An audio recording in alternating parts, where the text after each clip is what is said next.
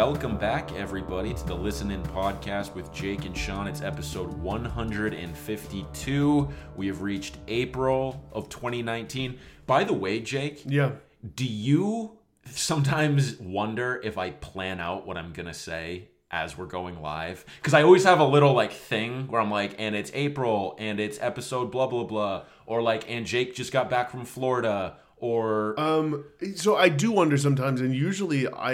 It's funny because I always have this moment. I think I've talked about this before. When you're saying your opening thing, I always have this like, it's not panic. Panic is the wrong word, but I always have this thing where I'm like, when he throws it to me, I'm not gonna have anything to say. I make it up in the moment. Yeah, that's what I do too. When you when Literally. when I'm just like, what? Oh, it's April. Okay. Cool. yeah, that's what I imagined. I think I or I thought you had like maybe a loose idea. Sometimes it's loose. Like, I know I wanted to bring up Florida last week. What a way to start the episode, though, Jake. Holy Dude, shit. we're, breaking down the fourth wall. I We feel really like we're both are. calm.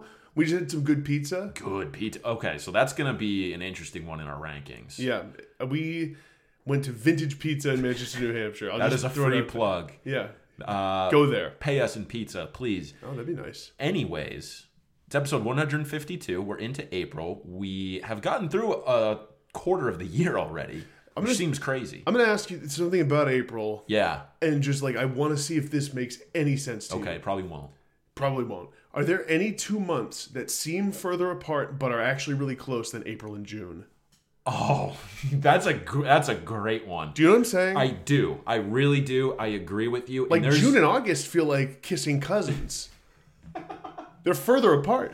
They're not. I- It's the same distance. I agree. No one that I know is better for an analysis of the months of the year than you. Or of calendars. yeah, Yeah. like no one is better at that than Isn't you. that true though? It's true. We are so like even October and June feel closer weirdly than Think- April and June. Think about think about like I'm trying to think of what the weirdest one would be. All the Tobers feel similar. Like What's your favorite Tober? October. It's my favorite month. Name another Tober. September. Or there's no other Tober. Exactly. September Tober.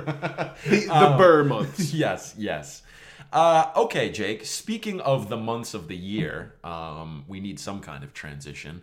Some news this week. Speaking of June. Speaking of June, yes, we have a new album coming out from one of my favorite bands, Titus Andronicus. Yeah.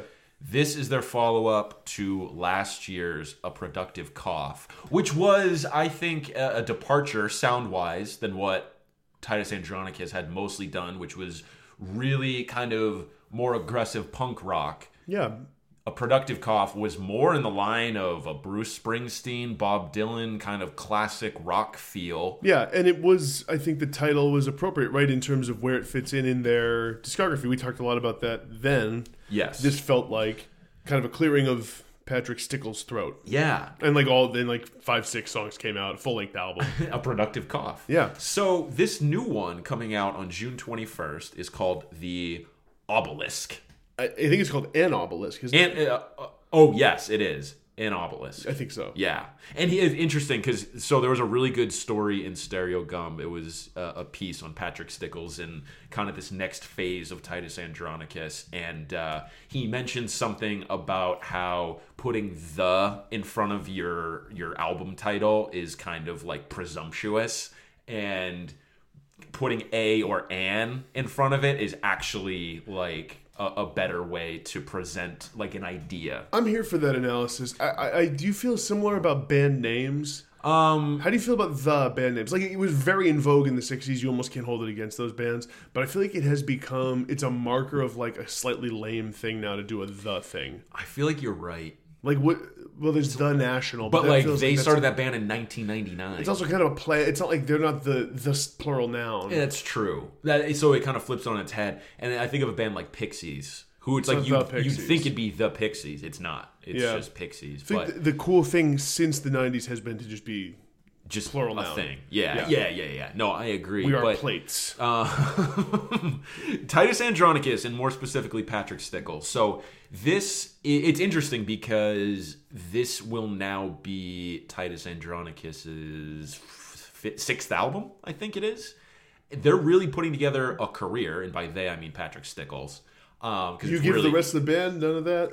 I mean, like I think he's had people filter in and out of that band. It's mostly like his. Thing. Has he really? Okay, so I didn't even know that. As, as far as I know, um, but he talked a lot in this Stereogum piece about how this last Titus Andronicus album, A Productive Cough, was he he said he almost needed to like reset the audience's expectations of what a Titus album could be and going with that more like barroom you know classic rock feel Yeah, was yeah. a way to do that and he said it was a really interesting quote that i want to i want to find in here actually where he I have a talked ab- comment if you're looking for it. yeah, I actually I have it right now Okay, okay. where he, you know he was talking about like these epic albums he's put out like The Monitor or The Most Lamentable Tragedy and he's like right now I'm thinking more in terms of constructing an era rather than a single big chunk of something which is why it's important for us to be following up the previous one so like so quickly where Interesting. What do you mean by an era? like this is a new era of like Titus where it's like they're not he's not trying to put out like the monitor 2.0 He's or- trying to string something together. he's trying to be like this is like kind of a new phase of he's like you know maybe i'll get back to writing stuff like that but right now i'm trying to just put together like string some shit together that is like all different but cohesive ideas like a productive cough he's meaning to be like of a piece with yeah. an obelisk That's really interesting, man. I think that Patrick Stickles, the way it seems to me, is that he, as far as musicians go, is one of the best in terms of like meta musicianing. Like very thoughtful about the so- arc of his career so aware of that in a way that I think actually many musicians like would find off-putting or like would not want to do or like would be unwilling to actually engage with. And I think it takes a different kind of analytical mind. It's actually really interesting when people who are very analytical get that creative like thing because it sometimes feels like it's not totally a pairing that you see that much. It seems like with him, it's really there, and he's able to be doing his career, but also saying, "This is what I want our career to be doing." Like he's speaking Yes. to the trajectory and to the catalog. And what's really interesting too is he ended up getting this guy, I think his name's Bob Mould, Yeah. uh, to produce this album. And This guy has a lot of cred from what I understand. yeah, and like Stickles is a big fan of him, and he was basically saying like, I wanted to work with this guy because he's carved out a career and is still doing it now. Like, I think he's in his sixties now or something, or pretty close to it. And he was just saying like, who better than to like get advice on you know carving out different phases of a career and taking an audience kind of on a journey. Patrick Stickles really seems to care about getting like his message across Yeah. too where he's like he sets out on every album to like tell a story and he was kind of talking about this one where he's like the ideas that are on this album an obelisk actually predate a productive cough a lot of these songs do Yeah. and he's like this album is actually all thoughts that I've already worked through and gotten to the place where I'm at now, but I wanted to like put this out there as kind of like that process of figuring it out, which I think is fascinating. It is, man. Like it's really interesting. He is a fascinating guy, and they're a very, very interesting band. and he seems like he's in a much better place now. Mentally, Yeah, because I remember reading some of the press for, uh, I think it was Most Lamentable Tragedy when that came out. I read a lot of stories, and he was talking about like his struggles with bipolar disorder and Yeah. how he'll go through depressive stages and then manic stages, where he's like, usually a new project will come out of like a manic stage. which is really interesting. Um, and yeah, so like it just seems like he's doing a little bit better with everything right now, which is good. So I'm excited for this. There was a single that came out with it called "I Blame Society," which is very much in line with some of the more fast-paced, aggressive punk rock songs that Titus is known for. Uh, so I'm excited to hear more from. I, I think one of the more interesting bands, and I, I think Titus is a band who doesn't necessarily need to be putting out great records for them to matter, if that makes sense. Like, I don't think a productive cough was necessarily like a great album just No. on its own music wise. No. But I think the conversations it's that came out of it were very interesting. yeah, it, it's sort of akin to a less blown out of proportion Father John Misty Yes. thing, where it's like a big part of every album with him is what's the press cycle, Right. what's he saying in interviews, um, and I feel like you have to be a little more in the know to like, which sounds uppity to say, but it's like you you have to be an active music fan of a certain scene Yes. To know that like okay, when Titus comes out with a new album, like read the press on Yeah. what Stickles is saying this time. Yes. Um, it's a similar vibe to that. because that's as much a part of it as the actual music is. How- is how how, he contextualizes it. I'm interested in this because uh, you know you, you said several times already that you how excited you are and how big a fan you are. I, I also like Titus Andronicus. I'm not as big a fan as you are. Not even I don't even say that in a negative way. I just No, I know, that, yeah. Like you really really love this band. Um, with how much of it is that? Like how much of it is you're looking forward to the to read about it? Because it feels like it's almost like an intellectual en- exercise. That's my favorite thing about this band. I think Yeah. I actually think Patrick Stickles is a genius, Yeah. like lyrical genius, and just like the way he thinks about. I, like I think he's a genius.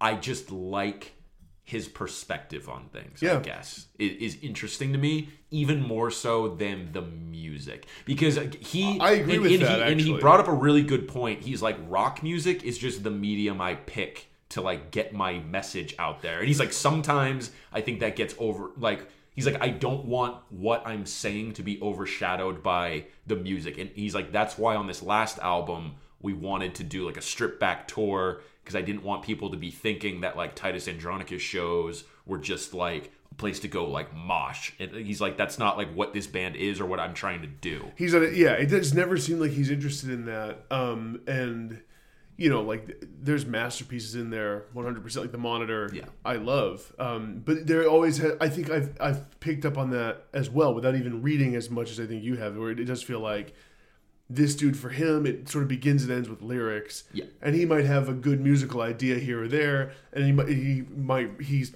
a pretty good songwriter. It's like, but it- musically, it's usually pretty much like you kind of know what you're getting. Yeah, oh, 100%. And like he'll have some, you know, decent melodies or hooks in there, but it's not about that. It really No. isn't. Like, dude, did you happen to listen to the EP they put out at the end of last year, the Home Alone on Halloween Uh, EP? I think I did once. and it had that like 16 minute song on Yeah, it. yeah. Like that's a great example of like why I think that dude's a genius. Was that song on its own like anything that special? No, but the lyrics were fucking awesome and there was like enough of a melody or a hook throughout that 16 minutes to keep you being like fuck yeah. Yeah. But like he, it's pretty straightforward stuff, you know, for the most part. more or less and it's like it, it it's definitely a mood that you can get Oh, yeah. it's like it's like kind of like this i always liken titus andronicus to like the closest thing i'll ever like to like kind of like irish sounding punk Mm, do you know what i mm-hmm, mean like it's not all that way but especially on the monitor he does stuff that i think verges toward like what i imagine flogging molly is all about Oh, there's stuff on uh, Most Lamentable Tragedy that's like that too. They actually cover um, a Pogue song on there. pogues too so, yeah like, yeah, I, I really like this band. I'm excited. Um, i'm excited too another news item for you, Jake, before we get to Hot Thoughts, which should be actually really interesting. also Uh, excited for this Me too. Yeah, new Big Thief single came out today. It's called Cattails. I don't know if you've got a chance to listen to I it did, yet. yeah, It's right before I really came over. good. J- Some like nice folk rock music. Yeah, this one is like it's funny I mentioned Irish, but this one reminded me of like kind of a traditional folk kind of like song. Like it had the it had just sort of this repeating structure. Yeah. Um really liked it. Like the, it's really pretty and the, the the I like the way the chords move in the song. I mean, this and UFOF, two nice so little songs. far two for two UFOF Um, is one of my favorite songs of the year. we are quickly and we're gonna get into this in a little bit jake when we talk about 2010 stuff 2019 shaping up to be a real year it feels like a lot of these artists and bands are like all right I of course they're not thinking this way in my brain in my structured brain i'm like oh they want to get like good stuff in before the end of the decade so they can like be accounted for in like what it meant to put out music in the 2010s eh, eh, maybe maybe like a Patrick Stickles would. I feel like Right. there's a lot of artists who are not. But I, I, know agree. what you mean. but like that's how I'm thinking No, about I- it. I totally getting get it it. in right under the wire. It is interesting, and it has been a very potent year of music. Which we, we let's just dive into hot Let's thoughts dive because in. I don't have many thoughts about cattails. So, how about this Billy? Is it Billie Eilish? Billie Eilish. How about this album, Sean? This this this pop album. Uh, what is it? When we fall. Asleep? when we all fall asleep, where do we go? Yeah. Um, this is a fascinating, fascinating artist, topic, album, press cycle.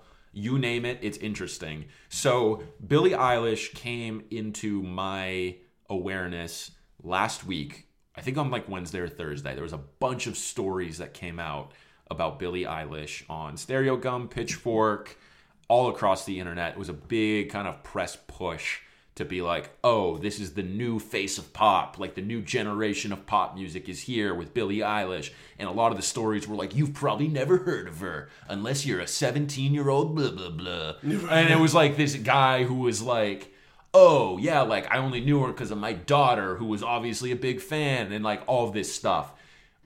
So she has like millions and millions of streams already on Spotify. Yeah. Very, very popular with a certain demographic. It seems like with the release of this album this past week, she's been presented to like the wider musical world as like this is somebody who matters. They're capital I important right now. Yeah. So I ended up listening to this album, and I didn't really give it that close of a listen on, on my first time around because I was like, ah, it's just like this new pop album, like whatever. Like I just want to know what it's about. Listen to it. A couple songs I actually really liked from it the first time through, but I was like, okay, that you know, new pop like star my ass basically. Where I was like, okay, like this doesn't matter so much, but it got me thinking more about how for maybe one of the first times, Jake, we're aging out of being the generation of people who's like we're the up and coming generation. Okay, yeah. I so I have a whole thought about that exactly. Okay, so that's like what I think is really interesting about Billie Eilish is So- like she is now like the face of this next generation almost. Yeah, okay, so I have okay, a couple takes on that. One, I'm just gonna say about the album for as I hit the mic. Hmm. I'm gonna say about the album first. I actually really like it. I've listened twice. I've been really enjoying it. So I, I leave that aside. Let, let me append. Let me just final thought on like the actual album. I went back and listened today for the second time. Thought it was a lot more interesting because I actually gave it a close listen. I think the stuff she's doing with vocal manipulation is really cool on it. The way she's using effects on her voice. I think the songs are there. There's like cool hooks on this album. I, I'm enjoying it. I'm gonna go back to it. I'm liking it. Two things. We're now a two generations past being older than the youngest big pop star because you remember this happened with Lorde with us while we were in college. Lorde, it was this whole thing where it was like she was born in 1996, dude. She's 17, dude, and we were like, wow, like okay, we're in our like early 20s. Yeah. it's kind of crazy that someone this young is making music. Now Billie Eilish comes along. She was born at the end of 2001. Yeah. and she's making this music. There's that. So that, and then there's the larger societal point that I actually I had this thought and it connects with what you were saying, which is I was thinking the other day, like, at what point are we the generation that like makes the decisions and stuff, and like is really like is like now there's a couple generations below us that are like they're making the fun music, right. they're doing the cool stuff, Right. They're a little younger, they've got time before they're really responsibility. The rubber hits the road with that. Like, when is it our generation's We're, turn? we're getting real close. We're really close. We're getting really close. And And I got I thought of this the other day and got like scared. so, couple things off off of your point. Yeah. I was having a conversation with big friend of the pod, Kara, about this whole generational thing. And it seems like to me there I, I actually completely lost that thought because I was thinking about the second piece of this, which was the Lorde comparison. You were ge- you were talking about generations and like when is it our the responsibility upon our generation to like take the helm and Oh, like, oh yes. So I shit. actually think I brought this point up that I think this generation, the people who are like in their late teens right now, are like just hitting college, like my little sister's generation basically, is actually the best equipped to handle the problems that we're facing now. They're already hyper aware of global warming. They were born into they didn't know a world where 9/11 wasn't a thing right, right. so they have just always grown up with the internet and computers and technology. Now, I think on one hand, this is gonna like break their brains in some way, but maybe not because they've always just they've always known it. I think it's also going to make them smarter in some ways because they're like, for as long as I've ever been alive, I've needed to account for like a representation of myself on social media and what that means, but also like there's this real me, and then there's who I am with like my friends, and like it's like this multi-layered way of thinking that I think is maybe going to start reflecting itself in music and art in a lot of ways. Because we so for anyone who's listening who has never heard the podcast before or know anything about us, How dare you, first of all? yeah, first of all, uh wow. that hurts both of us deeply. Second of all, so we were born. We're both born in 1992, and I think this is an interesting time to be born because we have this like little glimmer of pre-internet innocence. And I think we can both remember, Mm-hmm. or at least we can remember the feeling of the internet going from really not there Right. to emerging to like.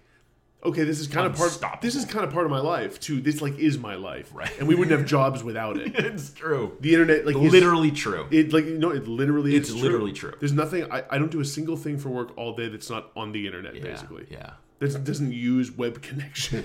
right. you know? Um and but the, the generation after, right, they're just that's never Right. been a thing. I think it comes across. It, it is interesting to think, you know, um with this Billie Eilish album, as far as the generation thing goes, it's like there's a part of me that's like, whoa, I am feeling like a little old here. Like I'm liking this music. I like it. I can enjoy it for that. But on the first song, I'm gonna be totally honest. There's this fir- the first song. She's saying some stuff that's like very sexually suggestive. About like fucking dads and stuff, right? Yeah. Or was that another song? I don't like I'll seduce your dad. something like that. And she was, and she's 17, man. And I was like, I don't really know how I feel about totally engaging with this. Like, Well, does that yeah, feel appropriate? I, I think um, when it and, and this is like a larger conversation. I think just about like who or I guess do you know what I mean? Like, I it- do, It feels I like do. an overreaction. no, I, I know. but I, I, also had this mean. thought where I was like, she's underage. right, Like right. I, I no, I, know. I know that's crazy, but I also had this thought where I was like, pop stars societally seeming are like exempt from that. yeah, what's up with that? People don't like. There's not a. We don't as a society think like she shouldn't be singing that. It's like oh she's but the wasn't newest. Britney Spears like 14, 15, 16 when like Probably, she got like huge? probably, yeah, something like that. It's weird. It's strange, and like I think there's. uh, I mean, like the whole album isn't like that, but like No, but I know what you mean, and I think, like I was saying, it, it lends itself to a larger conversation about just like, are we the ones who are just getting older, and like us even interacting with this music now Yeah. is kind of out of step with like where we're at. That's what I'm saying. Is it's like it's. I'm not saying that anything she is singing about is wrong because it's her experience. But yeah, it's like, the, as much as I was enjoying the album and, being like, okay, like I actually can get down with this. I'm enjoying this. There was a part of me that it felt like, in a very strange way that I realize is not totally rational, sort of indecent listening to it. Yeah, I think um well, the other piece of this too for me at least is like all this press that had come out beforehand is already like painting a picture and almost telling you what to think about this before you even do. So when I went into the listen, I already had this narrative in my brain about all of this and I wasn't actually able to I think I enjoyed it less that first listen because of Because all of of the other stuff. So can we talk about that thing, which is like how kind of sick? I think we've talked about it with pop stars before. Um, on on on his podcast, Simmons references the lap with sports, Yeah, like the year in year out, all the different events we do in sports every year. right. Feels like there's a broader one for music, Yeah. and it involves, like you're saying, the new pop star Yeah. comes in, Yep. and the media writes all this stuff about them. When you've seen the lap run a few times, you can grow a little weary Mm-hmm. Well, of That's what I the approach. That's what I mean about and how exploitative it is of these people. is we are now getting to the age where we see that all we see the cycle for what it is. Like we aren't getting swept up in the Yeah. hype. We're now just like, oh, I see the hype over here and I see like the actual music and artist here. Yeah. And we're learning how to like hold those two things beside each other. Well, it's really interesting, and I think it actually is in some ways like a more healthy way to view it because I, I actually like I didn't read anything about this beforehand. I just didn't really hear about her. I think I just missed the boat, and so I saw you listen to it, and I was like, I'll pop it on, see what it's all about. I, and I liked it, and then I then I did some reading. I was like, oh, I see what she is.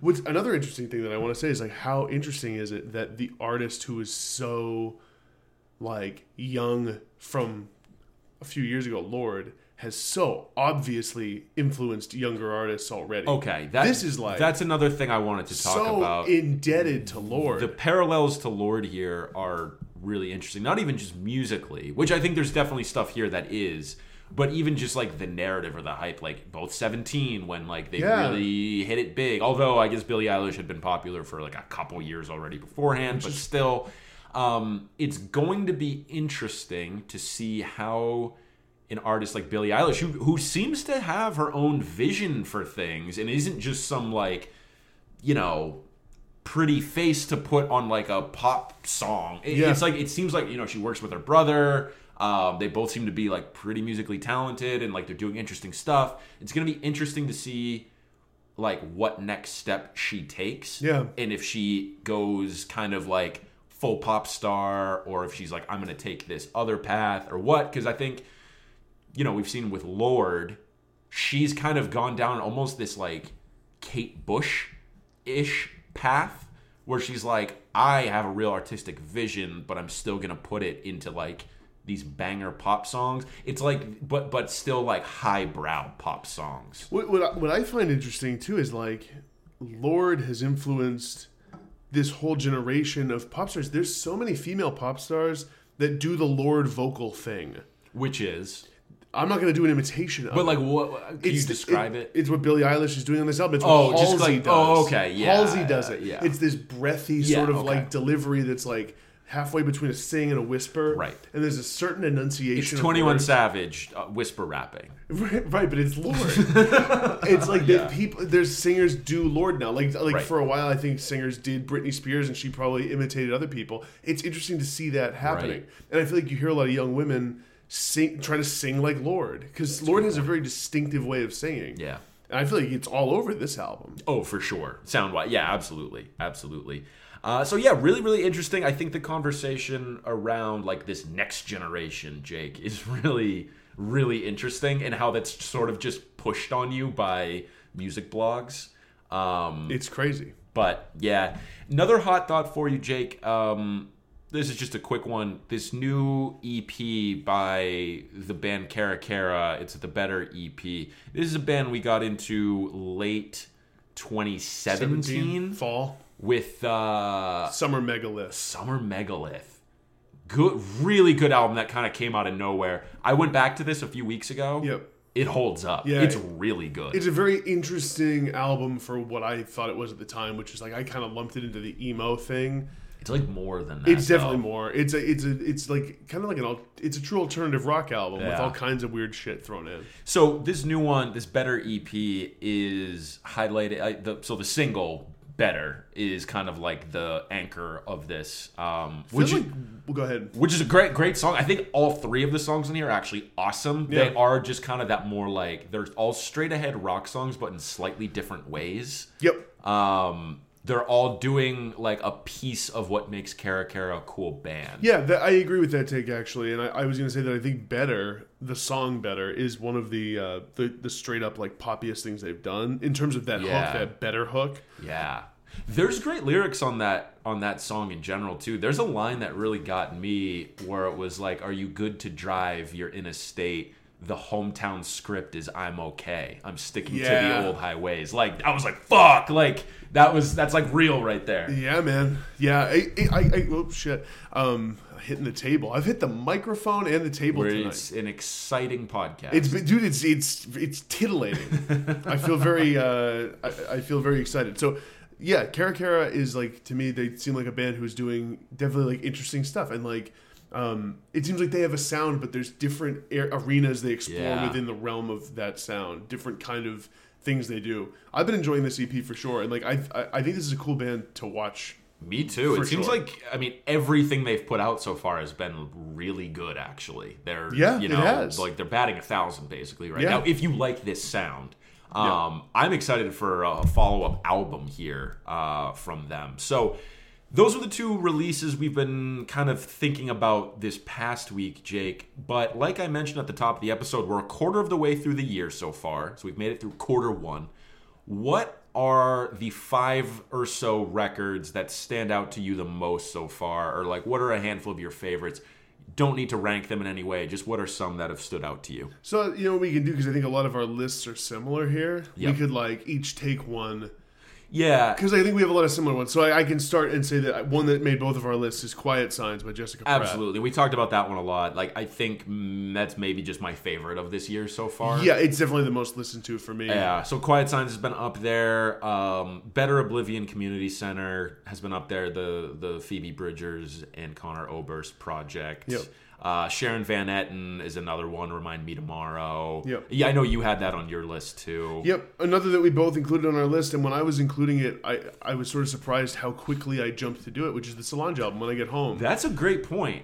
I I, I did too. I was like, oh yeah, that that needs to be there. That has stood out this year. because I gotta say, like, there, there's a few songs that have made playlists for me that have been like Binz is in there. Yep. Um, is it Almeda? Yeah. Um, or Almeida. Almeida, whatever it is, and there's another one that I'm, I'm, I'm My skin, my logo. not that one. There's another one. I'm gonna forget the name. Uh, It- whatever it is. Um, but they've like snuck their way into my best. Not snuck. They deserve it. They're on my best songs of the year playlist, and I listen to that playlist some on the flights I've been on in the past Yeah. couple months. I'm like, all right, like Binz especially. I'm is always I love that just nonstop hi hat. Yeah, I'm gonna know? go back to, to listening to that album in full soon. Another that's on here that we both have is the Helado Negro album. I love that album. This is how you smile. Hey, Jinx. Ooh, what's up? Um, another one for me is uh, Gunna Drip or Drown 2, Jake. So yeah, that's actually I was looking through my last FM plays. It's among my most listened to albums that have come out this year. Dude, you know what? Like you're you're you're drip you you, you drip, man. I don't drown. That's you, for you certain. certainly don't. Like, No. what are you gonna do? You, there's two options. I'm not gonna drown.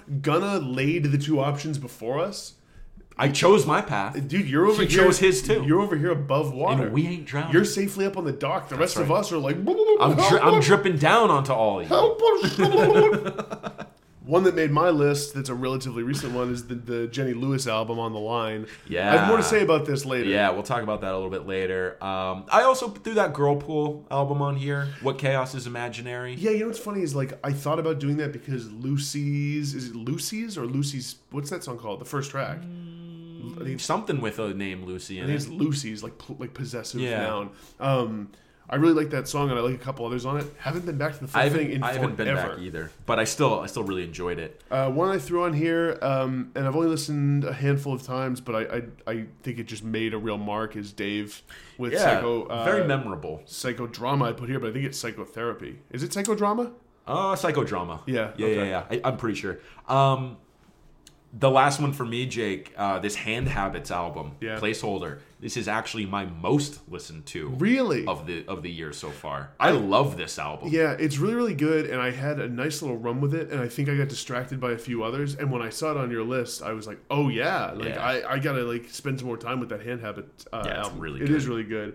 Uh, let me see on my list. I think that was it. Uh, James Blake. Oh, James Assume Form? Blake, Assume Form. Solid. I, I, you know, I've been going back to that more than I thought I would, or certain songs from it. I guess Me too. have just been in the rotation. Yeah, So uh, some songs have been in the rotation, and it's a good listen. I like when I again when I was flying, I popped the whole thing on because like this will be a good like reading album. Yep. it's really really good. Man. It is. There's like no blemish on it. No. there's nothing where Super I'm like, solid. oh, this track. right. No, it's all very very solid. Uh, strong quarter one, Jake. Good Q Earn, one. earnings were strong through Dude, through quarter one. If I, the listeners can't see this, and it's a shame, but Yeah. we're both Sean and I are both in in oversized shirts, like like like button up shirts with suspenders. The shirts are both billowing over our belts, over our pants, and we have like long pointing sticks, and we're pointing to a cartoon graph that's just trending way up, huge spikes. Dollar signs Yeah, around it. it's, it's, it's you know what? Like we got to think about streaming this podcast because Turning it into a visual one. the Yeah. sheer visuals of what is like going on right now in the studio that is your apartment. people are really missing out. Uh, okay, Jake, let's get into our think piece discussion. Uh, all throughout 2019, we are doing a 2010s in review segment. Uh, my 2010s in review, I want to talk about Cloud Nothings this week, Jake. In my opinion, one of the best rock bands under the radar of the entire decade. let me just let me just clear something up so that it's I don't don't worry about it during the segment. Okay. When you're saying my, there's no defensiveness there where you think I don't like them, is there? Oh no no no no Okay, no no good, no good, no good. no. Okay. See, Jake, this is this is what we talked about before show of thinking things and how they actually make you feel. See how I clarified yes, that? you just did. right that out was of the gate. very responsible yeah, of you. Had a breakthrough in therapy. That's awesome. That I'm very happy to There you hear go. that. Paying dividends for the podcast. But yeah, Cloud Nothings, they're a band who's actually been around since 2010. So for this entire decade, they've been putting out music. And this band has been a mainstay for us since 2012 when we got into them with uh, Attack on Memory, which was really kind of their breakthrough album. Um, and I remember getting into that early 2012. We both really enjoyed that album and have since always enjoyed the records that they've put out. Yeah, very Um, solid all the way through. And I was thinking it'd be fun to do a top 10 songs list for this band for both of us because like they've put out now what is it six albums Yeah, they've they've put out a really solid catalog. It seems like Dylan Baldi is someone who really has a, a vision for what he's oh, doing, Oh, yeah. and is like very prolific as a songwriter. and And I, I, did we ever talk about this before? Because I, I had this thought earlier, and it, it it it seemed to ring a bell. And it's not totally true, but I think it's funny to apply this to them. You know how they say directors do one for them, one for us. Yeah. Like there's like an album for the masses, then one Right. for me. Does it feel like Cloud Nothings does that a little bit? um It feels like it feels like um, Life Without a Sound was more poppy, more generally appealing, and then the more recent one was way heavier. It feels like Attack on Memory had more pop cuts, and then they I- went to that's that- a, that's a really funny uh comparison. one for us, one for them. I think that applies. I don't think it does for Cloud Nothings because actually on re-listen, Yeah. I think a lot of these albums are actually a little more similar than we thought at the time. Uh, so like, I I don't know because I was listening through a. bu- I mean I know what you're saying, and I think And I don't mean that as a bad thing. it's not as simple as one for us, one for them. I, Yeah. it's, it's kind of like I feel like they oscillate between like, like to me, Life Without a Sound, without sound. Life without sound. that album is kind of like what the brightest, summariest stuff was trying to be on on Attack on Memory, and it feels like there's a kinship also between Last Burning, Last Buil- Building Burning, and um, Here and nowhere Here else. Nowhere like a little heavier, darker, heavier, darker. It feels like it's like the mania depression. And you know, I think we actually made this same comparison last year. If you look at the album covers, "Attack on Memory" and "Life Without We Sound" did. are both looking out on a coast, and then "Last Building Burning" and "Here and Nowhere Else" are like black and white, very stark imagery. so th- this is a recycled take. It is folks. a recycled New- take. New segment. However- new segment. Uh, I think going back and listening to Last Building Burning and Life Without Sound over the last week or so has shown that th- there's actually a lot of growth, I think, songwriting wise Yeah. on those. And I remember for both, on first few handfuls of listens, neither of us were very taken. No. And it took a long time for us to come around to those because I think those are sneaky, like, complex and difficult albums to like really sink your teeth into where attack on memory and here and nowhere else i think were a lot more immediate Yeah. Um, but go ahead. i want to say i've this just this past week i've gone back to their self-titled cloud nothings which came out in 2011 and then their 2010 debut turning on and i have to say both of those are really good. I'm especially loving turning on right now. It's like this lo-fi garage rock. It's like not quite what they would turn into Yeah. but it's still this really good like snapshot of a band on the rise who's like ooh there's some interesting like stuff happening here but it's not quite realized or like they don't quite know what they're gonna be yet Yeah. um and then the other one that's interesting in the discography that i think gets forgot about in a lot is this Wavves and cloud nothings Mm-hmm. Yeah. uh, collaboration that came out in 2015 called no life for me Yeah. that's really good as well it's really interesting to think that two bands did that. I love that. That shit needs to happen more. I think in rock music. Yeah, I- that's like a Gunna and Lil Baby album right there, Jake. But like just like just it. like you know punk rock. Exactly. Yeah, and I, I, I remember when that came out. I, I liked that album a lot actually at the time. I re-listened yesterday. I was like, oh, this holds up really well. There's some really good stuff on it. So the catalog Dylan Baldi's put together in the 2010s is actually really impressive, and I don't think gets talked about enough. So let's go through our top 10, Jake. Top 10 Cloud Nothing songs. Do you want to start with your ten? Then I'll do ten. I will. Yeah, I'll start with mine. So my ten, it was a three-way tie, just because I wanted to give some shine to a couple of these different songs.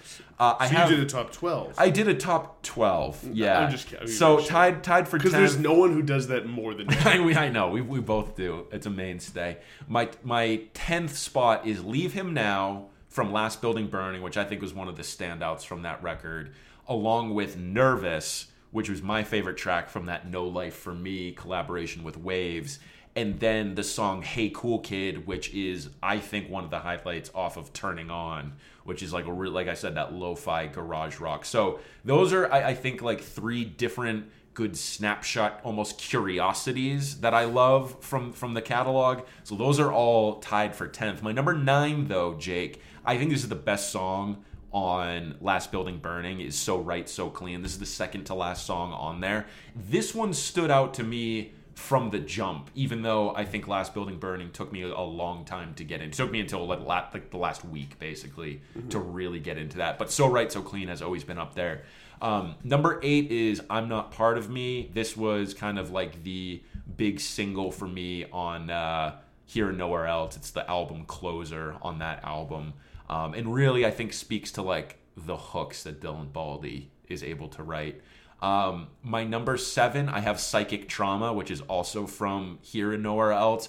This song is super impressive because it starts off as one thing and then kicks into like high gear. There's so many speed. There's like speed changes, yeah. and then he's just like screaming by the end of it. Yeah. Um, I think Cloud Nothings is a band that uses screaming in one of the best ways. Yeah. It's not on every song, it's not even on every other song. It's on like a quarter of the songs, and when it's there, it like really, really works. And I think really well. Psychic yep. Trauma is a, a, a, great example of that.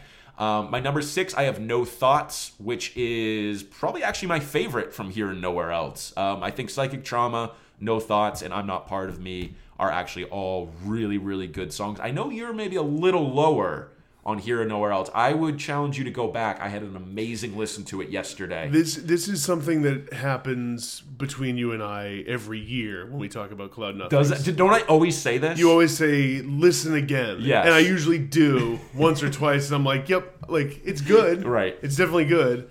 I'm a little lower on it. Fair, fair. Uh, my number five is "Cut You" from uh, Attack on Memory. Um, this one I feel like doesn't get talked about a lot as a great Cloud Nothing song. I think this is one that you and I really like. Um, it's the album closer on Attack on Memory. It always stood out to me. My number four is Stay Useless from uh, Attack on Memory as well. My number three, I have Modern Act from. Oh, Jake, what is the uh, Life, Life Without, Without sound? sound? We always get tripped up on Life Without Sound, but I have Modern Act. I think that might actually be the best example of Dylan Baldi's pop prowess. Yep. Uh, and then my number two is Enter Entirely, also from Life Without Sound. The way this song builds and the different sections of it is really impressive, and I think it's a great representation of Cloud Nothings and Dylan Baldi still like keeping the energy that has always been there, but also layering in some like actually really impressive songwriting. Yeah. Uh, and then my number one, and this is going to rank highly on my best songs of 2010 playlist, Jake, is No Future, No Past. Yeah, yeah. The album opener on Attack on Memory. The way that this song builds is like nothing else it's got like that little piano mm-hmm. and then it just kind of like lulls you in you're like oh I, I know what this song's gonna be it's just like kind of a you know gentle intro track and then those drums come crashing in yeah. at the end and he's screaming no future no past that song like still gives me goosebumps it's great it's on another fucking level and the drumming not only on attack on memory in that song but i think across their entire catalog is like no other band, and I do not think gets talked about enough. No, the sound of just those like the snare hitting is like you feel it. There's a song on my list where the drums are a major reason why it made it on there. Um, my list number ten, "Things Are Right with You." Um, I think that "Life Without Sound" is overrepresented on my list in, or, or would have been more if I included songs like Internal World or Up to the Surface, which were like kind of like honorable mentions for me. Yeah. I feel like for some reason that album's really, really big for me in their discography. Yeah. Like disproportionately so. Some people would probably say it's their worst album. I don't feel that way. I What would you say is?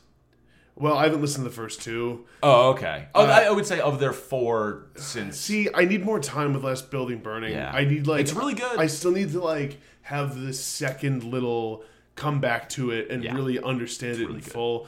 I'm not prepared to make that statement sure. yet about what I think okay. is the worst. What do you think is the worst? Um, I think their 2011 self-titled. Okay, of the four. Worst. Of oh, of the four.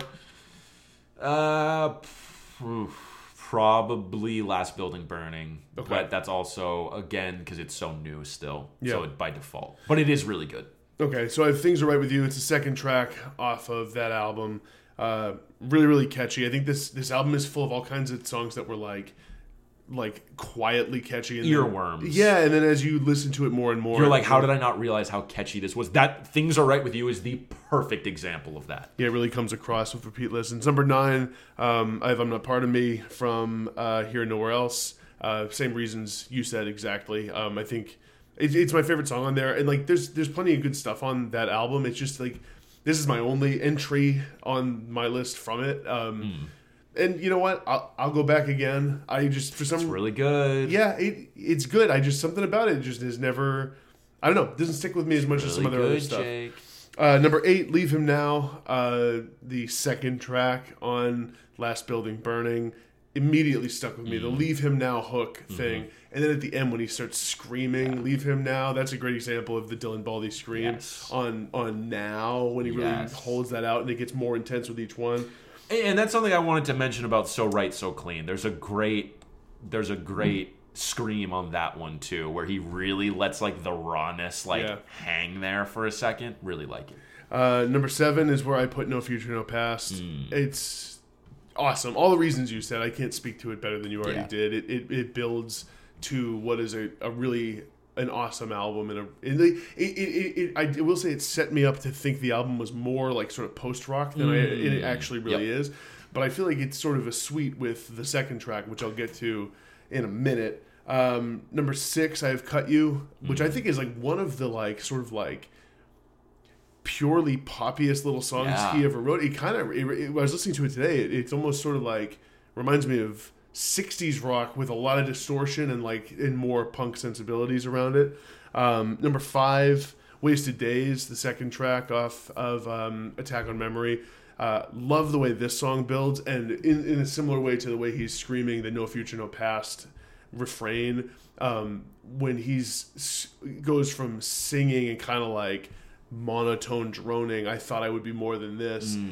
into when that song builds into the again it's the drumming has a lot to do with it when it crashes in and every the whole band kicks back in and he's screaming i thought i would be more than this i thought i would be more than this this song is sick What it- a way to start that album between those two songs. yeah, and it has this whole middle section jam thing. Yep. Number four, this is a weird one, but it's one that's always been really important to me. Is separation. It's the it's actually an instrumental track Yeah. on Attack on Memory. The drums have almost everything to do with it. Yep. This song has so much energy, Yep. so much energy. I've always thought that this would be the perfect. I've probably said it before in this podcast, said it before to you. Um, I think it's the per- it would be like the perfect soundtrack for like a bank heist scene in a movie Yes. like yeah. of people like pulling up to the bank, Yep. pulling on their fuck, like the Yep. way it picks up, and there's like different tension points in the song where shit's maybe going wrong, and then it all resolves at the end in that awesome like. I. F- that's a great point, and I've forgotten that you've made that point before. so I'm happy you did it. I just think that this song, like, because you, I think what I like about Separation so much is it has all the energy of the Cloud Nothing songs. And as much as I love what Dylan Baldi does, you can impose whatever you want on this song. Yeah. You're just like, okay, like this is setting the scene for something Right, here. right. I love that about this song. And it just, it, it really, really fucking goes. Like, It and the drummer is insane on parts Oh, of yeah. this. Um, number three, Modern Act. Um, I think the one of the most purely sort of like catchy songs he's ever written. Mm-hmm. Uh, number two, I have "Stay Useless" uh, from Attack on Memory for similar reasons to why you listed it. And number one, I actually put in "Enter" entirely. And Love with it. with three, two, and one, I rearranged them many different ways. I actually think I had all of them at one at a different yeah, point I can totally see that. um, and ultimately decided to enter entirely. Uh, there was a point where I had Modern Act ahead of it, and what I did was I listened to each, and I realized that something about the pace Enter entirely moves at, the guitar solos in it, um, just the t- the sound of the guitar on it. It's a li- it's like a little more laid back Yeah. than some of the other stuff. Um, it just really really does it for me. So yeah, it's it's interesting it's a great pick. how represented that album is. I know. Yeah, it is. I um. For I had about two from each. I think I ended up having three from uh, here and nowhere else. Um, yeah. But yeah, I mean, great catalog from this band. I, So I honestly, it's so re-listenable too. Like I've been listening to them a ton. Just hearing us talk about these songs made me be like, oh, I want to listen to all of these again. Yeah. So right great, great band, incredibly consistent. I don't think they get enough attention. And you made a good note here. How have we not seen this band live? For as much as we love them, and it's like as many shows as we've been to over the past, you know, decade, it's actually crazy we haven't seen a band we love this much. especially for a band who's who's released so many albums and how much of their catalog we know and love. Yeah. It's crazy to think that we haven't gone. Maybe we got to try and see them at some point. I think we should. Um, did you have anything else on that? I did not. All right, so recommendation of the week. I have one here. It's related to something I mentioned before. It's it, it, people should listen to this Jenny Lewis album um, on the line. I have been really, really getting into it. I think it's excellent. Um, and like I think you we were talking about it earlier, and you asked me what my favorite song was, and I gave you like six. Yeah. Oh, yeah. You you did the Jake thing where you list the entire album, I which also- I love. I was also in a meeting when I got Ah. that, and I was just like, uh, I'm just gonna like type as many of these as I remember loving as I can. All three of the first tracks, particularly Red Bull and Hennessy. yeah. Um, I also really like the opening track, which heads uh, heads will roll, heads are gonna roll. Yep. I forget. Head's gonna roll. Yeah, Do Si Do is another good song. Yeah. Little White Dove. So I, I also really like this album. Actually, I, when I first listened to it, I don't know. I was just like, yeah, like this is a good like singer songwriter album. Today in particular, I had like my best listen to it, and I really listened to the ones that you had mentioned. And uh, Do Si Do is probably my favorite. Red Bull and Hennessy is great. There's a couple I don't. Okay, Th- this is not Jenny Lewis's fault. This is my own fault. I don't like when people make a Mercury in retrograde joke. It really bothers What me. about that reference. specifically?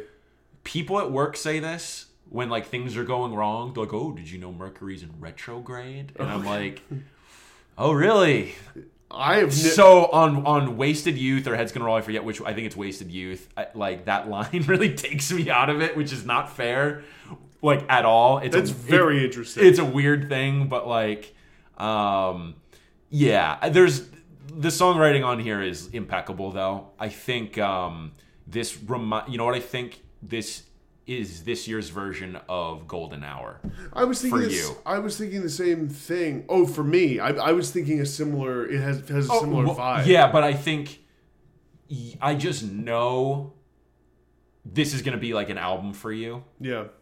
and it's not going to be as much for me. Have you just already made that decision? No, I actually because like today I was like, oh, this is actually like I think I found like a better way in. ride that. But That's what it's all um, about, man. Yeah, no, that's true because it is a good album. It is a good album. Yeah, and I, think sometimes I have been I think it. we're both guilty of just making a decision yes, and just deciding this is where I'm going to stand. This is where my flag has been planted. Yes, we do. Because there's too much music out there to really like. And this is why, Jake, the 2010s in review segment has been so helpful. Yeah. Because we can go back and say, you know what? I was wrong. I have grown.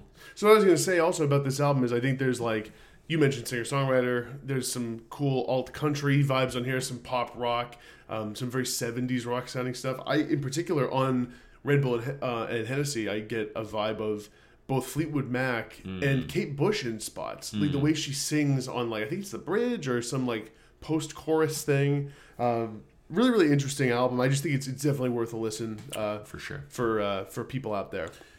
Uh, let's wrap up this week, Jake, with a release radar for April 5th, uh, this coming Friday. We may end up looking back on April 5th, 2019, as an all time collection of releases between this new Weyes Blood album, Titanic Rising, which has a 95 on Metacritic. And I've been obsessed, and I mean obsessed, with the three singles that have come out Really, really good. movies, Andromeda, and everything. If the rest of the album is even half as good as those songs, we have like an album of the year on our hands. Yeah, I mean, it, it seems like that's the way people are writing about Yeah. it too. These three songs are great. So good. So Seems I'm- like she's got a real vision for this thing. I am very excited for that. Also, Titanic Rising, such a cool album name. Holy fuck. The album cover is great, too. Dude, do you know the story behind that too? No. That album cover? No. So it's like a her underwater in like a bedroom basically. She actually like arranged all that shit underwater in a pool in Los Angeles or something and then did like the album shoot and they had to do it in this window of 3 hours before all of like the the like objects that they had sunk and placed in the room had gotten like too swollen with water to like do it anymore. Whoa. So like that is an actual like art piece that they put at the bottom of this fucking pool. This this would be a great great album to buy on vinyl. If I mean if it's as good as the three songs, which I just think it will be. I- yeah. Um, talk about us making a decision. I know, I know. um, but it's also a great album cover. This would be a cool piece to put up. I, I completely agree. So I have a lot of high hopes for this album. The other couple, two, I what I think are also going to be great rock albums. Jake, Pup, Morbid Stuff, one of the podcast's favorite bands. You know, I've been so excited about this Weyes Blood album, I kind of forgot that Pup was even coming out this week. Okay, I want to talk about something with this too, and then we'll get to the third one. There's there's a tough there's sort of a so Friday has become an interesting music listening day for me because Yeah. like an ex- this tomorrow I will listen to all three of these albums and and Pup and Weyes Blood are very very different.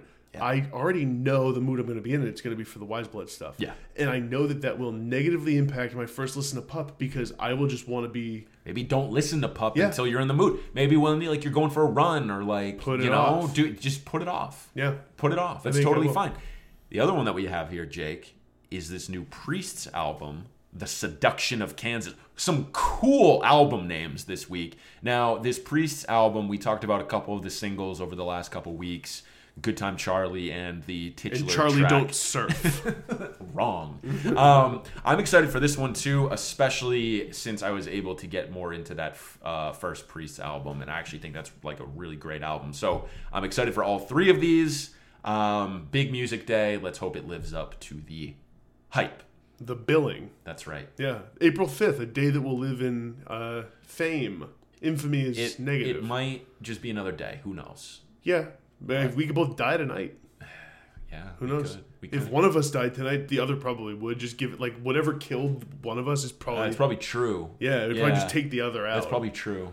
I mean, unless I got hit by a bus on my way home, Right. Right. Right. Right. which we hope happens to none of you listeners. So have a It'd good. pretty uh, uh, like fucked up to listen back to this if you if had I in fact died. in the next week, yeah.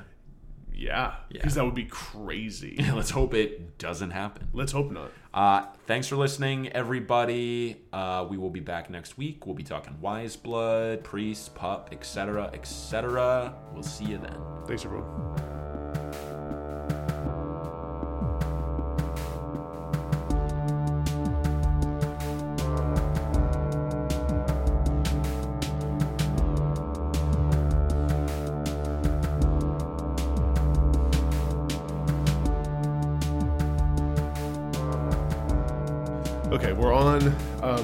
Just talking before uh, we hit live air. Yeah, yeah. Um, Just that- now. Ju- just now. We're, Right. we're, we're now broadcasting to the masses. and who better equipped than us, Sean? A couple of disc jockey, a couple old hands on the mics.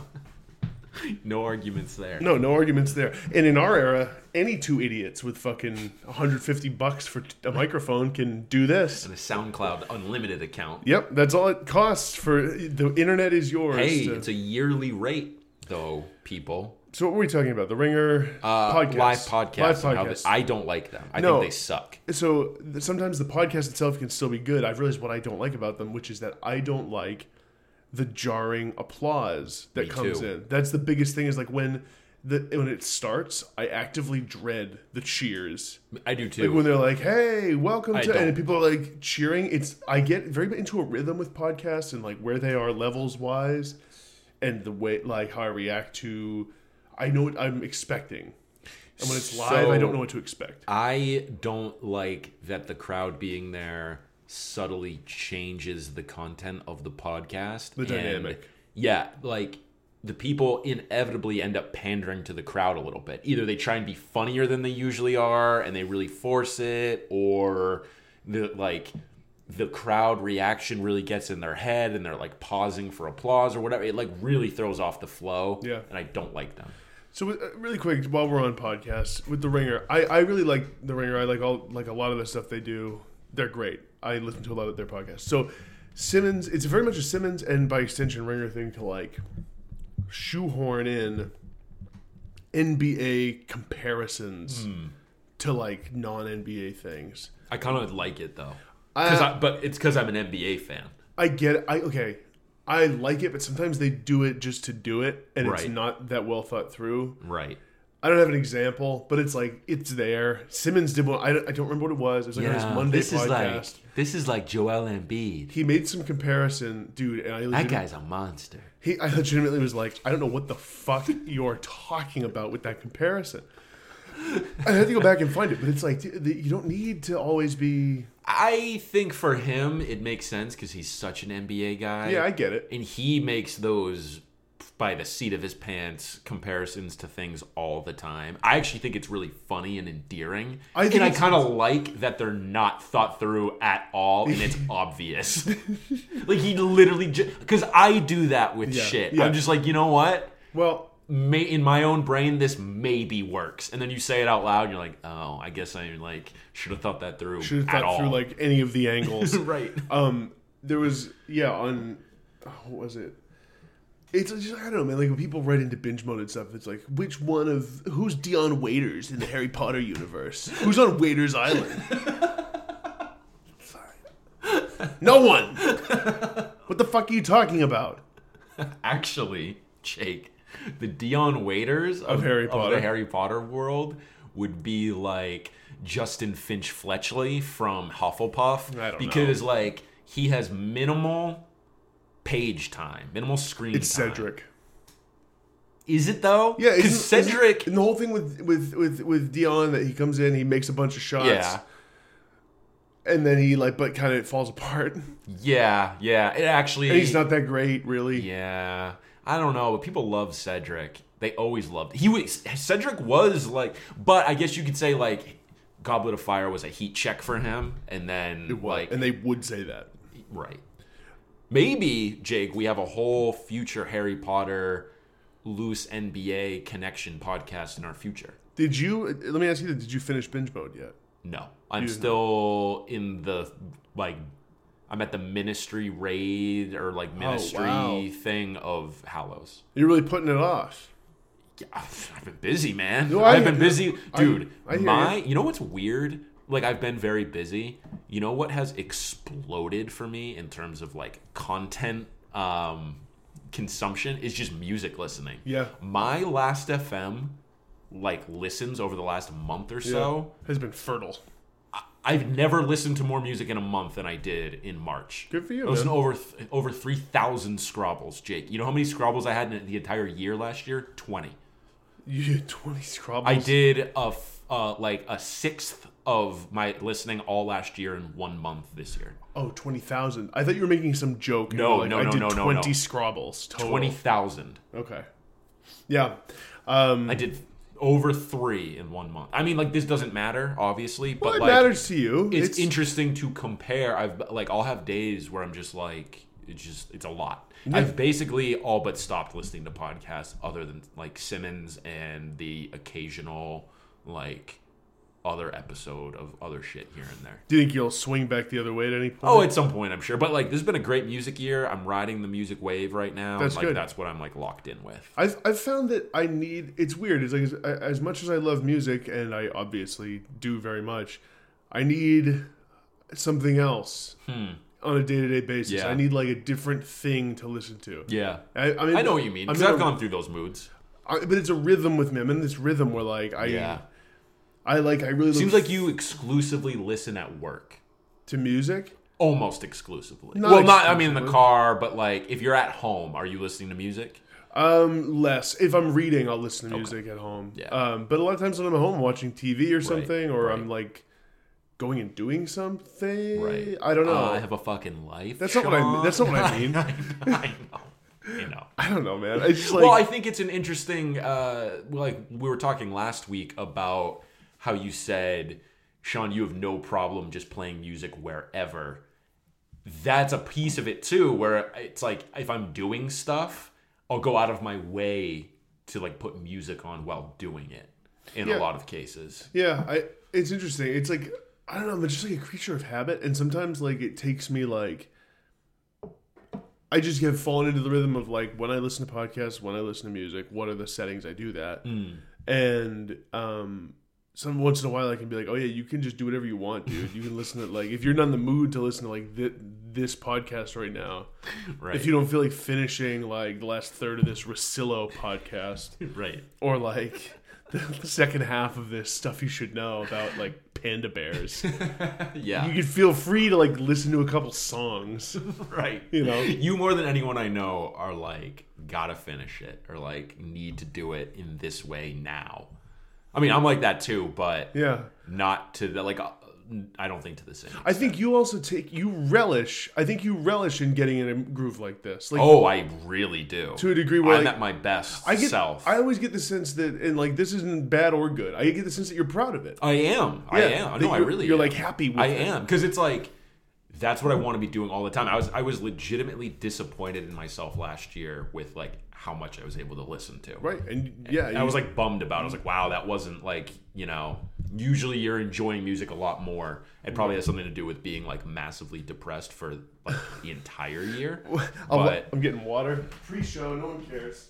Um, but you know that's a big part of it so yeah i mean like i i do relish in the listening to music here okay here here's something for you I, again, like that's not bad or good. I just want to confirm oh no that's definitely a thing my suspicion, which is that I think I think you do take pride in it. definitely here's something for you it was april fool's day Yeah, this past week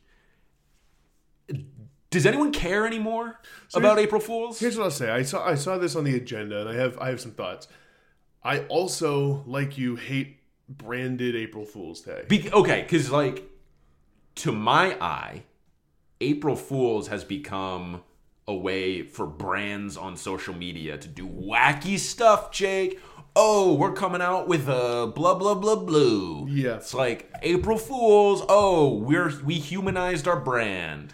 yeah, I, I'm I'm very not here for that. Right. I saw that Spotify did the disco cover weekly, which I thought was like kind of funny. Didn't even see that. I never checked that playlist, No. so I wouldn't have known. But what they did is instead of Discover Weekly, they did Disco cover, added another CO, and so everything is a cover of a disco. It's a disco cover of like a thing you'd listen to, which is like. Interesting. But for, like for me, it's not like I'm like I was relying on this for something, man.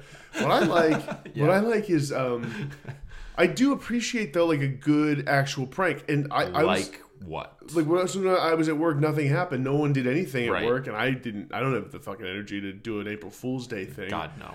But Mary Kate was telling me that at work, people were pranking each other left and right. Really? Yeah, she got like she she's like her coworkers like taped down the speaker function on her phone, and she was all flustered and like trying to oh, talk to customers, Oh, That's actually that's line. like pretty funny. and she was like, "Why can't I get this on speaker?" But like that happened to me, I'd actually be kind of like pissed. I think she was. Down. I think yeah, she I'd be like, "Fuck you guys." Yeah. like I'm just trying to do my fucking job. So she said she she like maxed out the font on one of their Yeah. computer displays and like flipped it upside down, That's like you can't come back from that, really. which I thought was pretty good. I don't know, like I so I I think part of me appreciates the spirit of it from from that Right. perspective. And I It can be. I think it, it can be taken too far. Yeah, I, I have. There's like the speakerphone thing. I would not have been happy No. with. I'd been very upset. Um, but like you know, when I was a kid and like Mimi would come in and wake me up. I, this I don't know if I've referenced her on the podcast before. That's my grandmother. Ooh, big friend of the pod. Big friend of the pod. I don't think she knows what a podcast is necessarily, or has ever listened. Mimi, if you're listening, write in. She listens to every episode. Write a review. It is Oh, her. the language is a little little- vulgar. Yeah. Um, like she would prank me on April Fool's Day when I wouldn't be expecting. She'd be like, "Jake, the Celtics traded Paul Pierce." Like when I woke up, like what? What the fuck? Like what are you talking about? That's great. It's good, just such a That's cute, like- innocent, yeah, like it is. That's April really funny. Fools. That's really. She'd pull that shit on me. Um, so I have a, there's a soft spot in my heart for the actual holiday, like in the way that like SpongeBob loves it in, Yeah. in SpongeBob. Yeah. But it can be taken too far, and brands are Squidward Yeah. like cynically using Yeah. the holiday No, it's true. to fuck with because the actual thing it's like yeah it's, it has a better gimmick than most fucking holidays hmm. and it's not a holiday even it's just a. No, day. and I think that's my problem or why I think it doesn't matter is because it's like this random day we just have. yeah It's not even. It's not a holiday. It's not like. that's what any like event is though is a random day I mean. except your birthday that was that is the day you were born Yeah, I mean, like Christmas. July 4th is the day- Easter is at least based in some kind of religious tradition. some very strange calendar but that that that dude Easter spans so wildly. It's like Oh, a full yeah. month span Yeah, that what's Easter up with can that? fall in. It's like some years it's in fucking March. Why is that? Are you like me, anti March Easter? Um, no, I actually kind of like it because it throws everything. Everyone's like, "Ooh, early Easter this year." I'm like, "Yeah, fuck Easter." Yeah. like, E- e- Easter. fuck your Easter egg hunt. I hope it's blizzarding. Yeah, I don't like Easter. I, I, I just in the in the name of like tradition, I just prefer an April Easter. I'm probably not. about even- a May Easter, Jake? there's never been one. really? Yeah, it's, I think it's only ever March and April. Okay, I remember one. I think we were juniors in high school. It must have been late April or mm. something because I remember being like legitimate. The Celtics were in the playoffs, and I remember it being like 70 degrees out. Okay, possible list of Easter. Oh my god.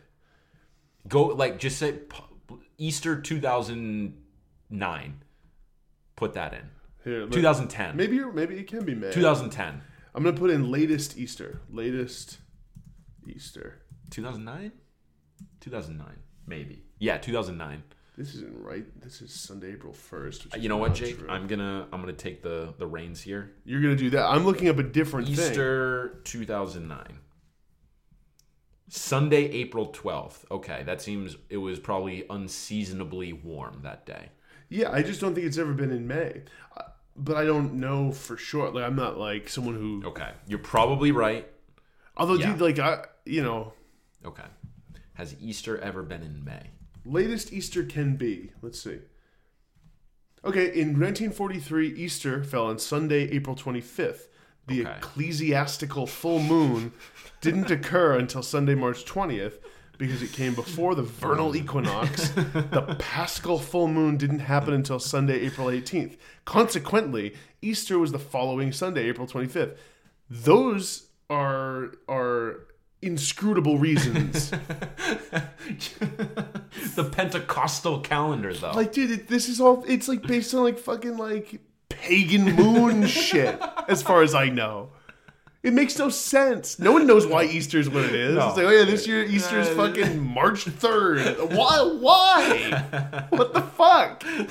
And now I have to do Easter. Like, fuck Easter. Easter sucks. Easter bums me out for some reason. I have I get like a wave of springtime depression On on, Eas- Easter, just on Easter. I know why it is. It's because of beautiful spring days wasted doing Yeah, Easter on like shit. church and activities that you don't oh, I care don't go to about. church oh, I on don't. I haven't Easter. gone to church in years. but it's like, it's it's just like oh I have to like I don't know. It's just I gotta like eat ham that like my mom made, yeah. I'm and not, I don't like ham. No, I, I And there's gonna be way too many leftovers because like no one actually likes it, and everyone had like one slice to one be slice like polite. baked yeah, this spiral ham. just take some ham home. Like no, I used to love ham. yeah, Like when, too much. when I was of a certain age. yeah, Yeah, and then I aged out of it. Now I don't eat the stuff, but I Right. I uh I mean, if I went back, I'd try it again, see where I'm Mm-hmm. at with it. I probably would be right where I was. It's just it's too fucking salty all the time. yeah. It's too much. With that it's ham. too much. It's too much. I don't know. The pig is a versatile creature, though, in terms Oh. of like the meat it makes. Bacon. Ever had? Ever heard of it? Uh, Bacon. Yeah, bacon and then ham Really touching all the bases. and there. pork rinds, man. Never had one. N- I I actually don't think I ever did either. Never saw it. What what else? Pigs make all kinds of shit, right? Um, hot dogs. Yeah, well, except like I think that's kind of like this myth propagated by cartoons because Hmm. mostly if you ever have a hot dog, it's beef, dude. It's a good point. Yeah, All beef franks. that's true. I don't think I've ever had a pork hot dog. Oh, that's a good point. Oh, pork, like pork chops. yeah. pork chops and ham are different cuts. Yeah, yeah, yeah, yeah, yeah. As far as I know. Um, I think I think those are the big ones right there. Yep, and bacon. Bacon. Yeah. Well, we solved it. I don't really know what the our we our pre-show after shows have become very indulgent lately, about. It's like which I, I actually appreciate and like. it doesn't fucking matter. No, it doesn't. It really doesn't. It's we like- go through these phases where we're bloated, like late seventies rock band. We're like, ooh, we're like seeing the it how for how it is. We'll both find the end, man. Right, Just keep like- rolling. Let's not even. Let, this will be the take. This is the take. no matter what. we're just gonna keep going. Like we're gonna we're gonna find it together. That's like what we do. Thirty minutes later, we're still riffing on the same like two note lick. We're like, ooh, Catholic guilt and depression. Dude, like that's the thing is that's formed most of our I, point I of know, view. I know. That's what I'm saying, and like that's what you could probably rename the after show pre-show. Catholic It- guilt and Catholic depression. guilt. If Jake, if we had a, a band, it'd be called like Catholic Guilt Depression or No, something. Catholic guilt and depression would be the name of our first album. yeah, It would yeah, be the yeah, name yeah, of, yeah. or of like an EP, but I think an album Yeah. or a song name. yeah, something would be named that. yeah, yeah. Catholic. I, I, At least I Red Bull and Hennessy. That's right, exactly. That's our version. Uh, speaking of, let's jump in. Yep. All right. Three, two,